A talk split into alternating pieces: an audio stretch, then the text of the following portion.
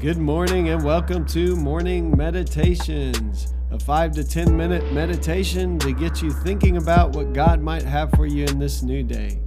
I'm your host, Pastor Nate Cook, so we hope you'll enjoy your meditation for this morning.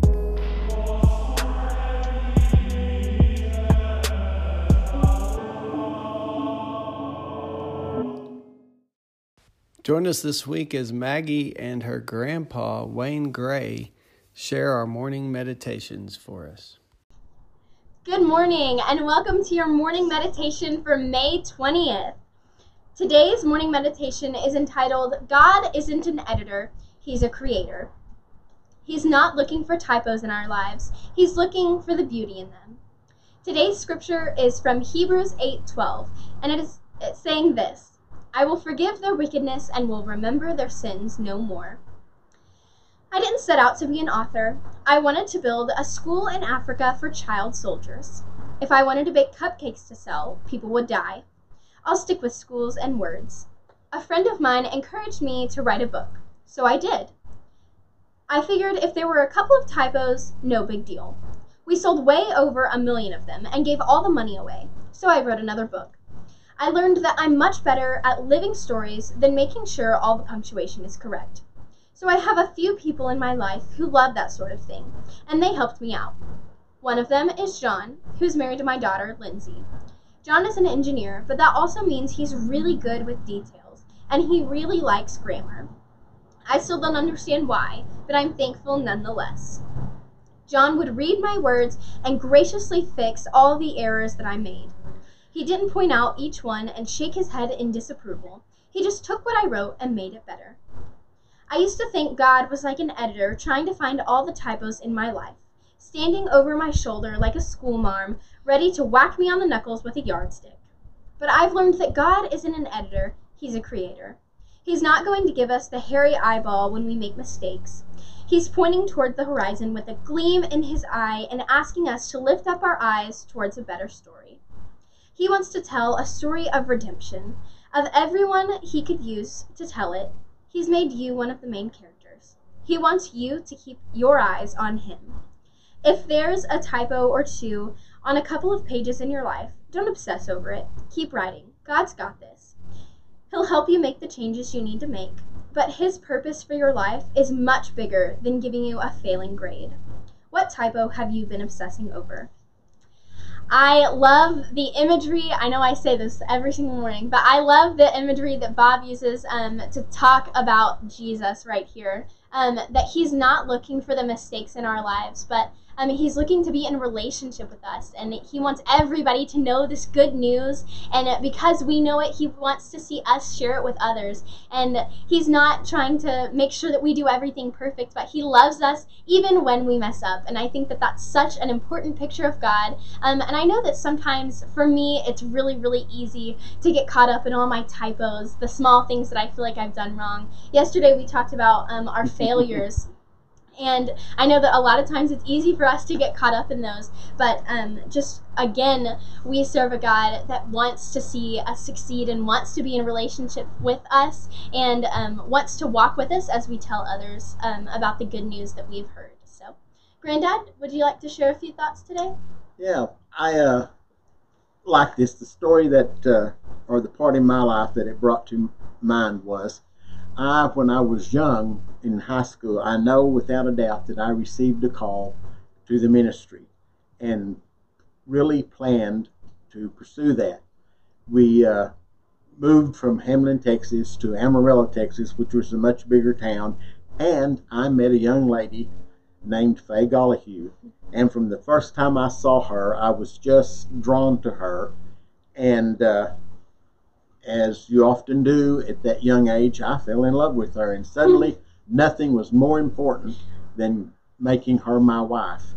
And she had said to me one time, when we were just starting to date, that she could just never be a preacher's wife, because at the current time, our current preacher's wife had come under some ridiculous criticism from some church members. And she was telling me how, and I'm thinking, oh my goodness, this girl that I want to marry says she won't be a preacher's wife, and I've been called to preach. Well, anyway, make a long story short, I asked her to marry me, and after she said yes, after I had her commitment, I told her about the call. And we planned, she said, well, I feel like since God's put you in my life, that if he's called you that, he's called me to be a preacher's wife, and okay, it's not a deal breaker. But we planned to go, and I got caught up in making a living and having a child and kept planning to go and planning to go.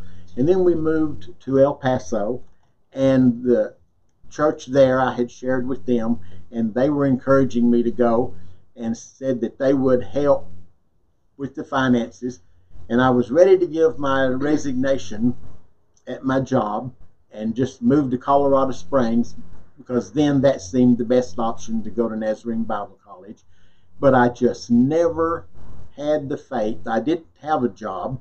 I had a wife and a baby, and I'm thinking, I just can't go up there without a job and barely enough money to pay 1 month's rent on an apartment, and then if I don't get a job, what will we do? And I just never had the faith to step out and fulfill that call. And then life moves on. And one minister that I was talking to one time about that told me that I would never have a successful life if I didn't go ahead and step out on faith. But God did not punish me for that failure to walk in that first call he had placed on my life. He's given me a wonderful life. I've had a wonderful marriage, still married 57 years later to that girl that stole my heart when I was 18.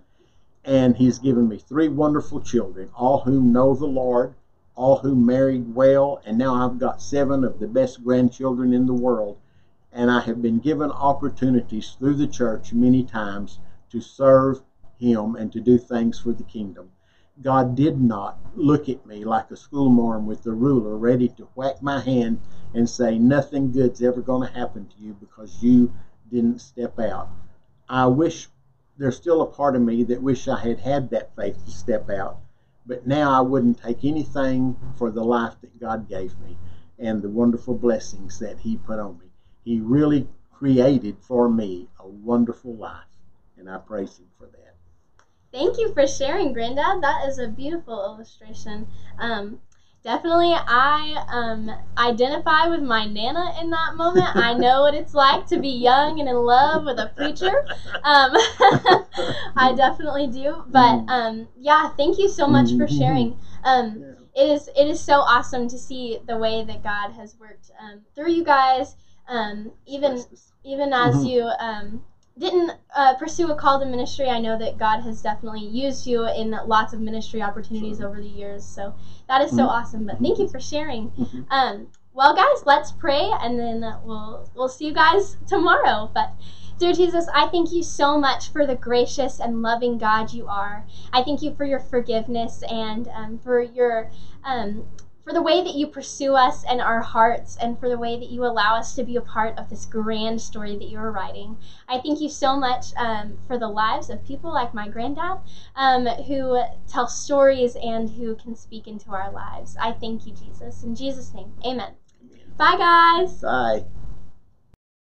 Well, thanks again for joining us for this morning meditation. Hey, do us a favor. Rate us on iTunes, or even leave some feedback about our podcast so that other listeners can know how much you enjoy your morning meditations. Hey, have a great day.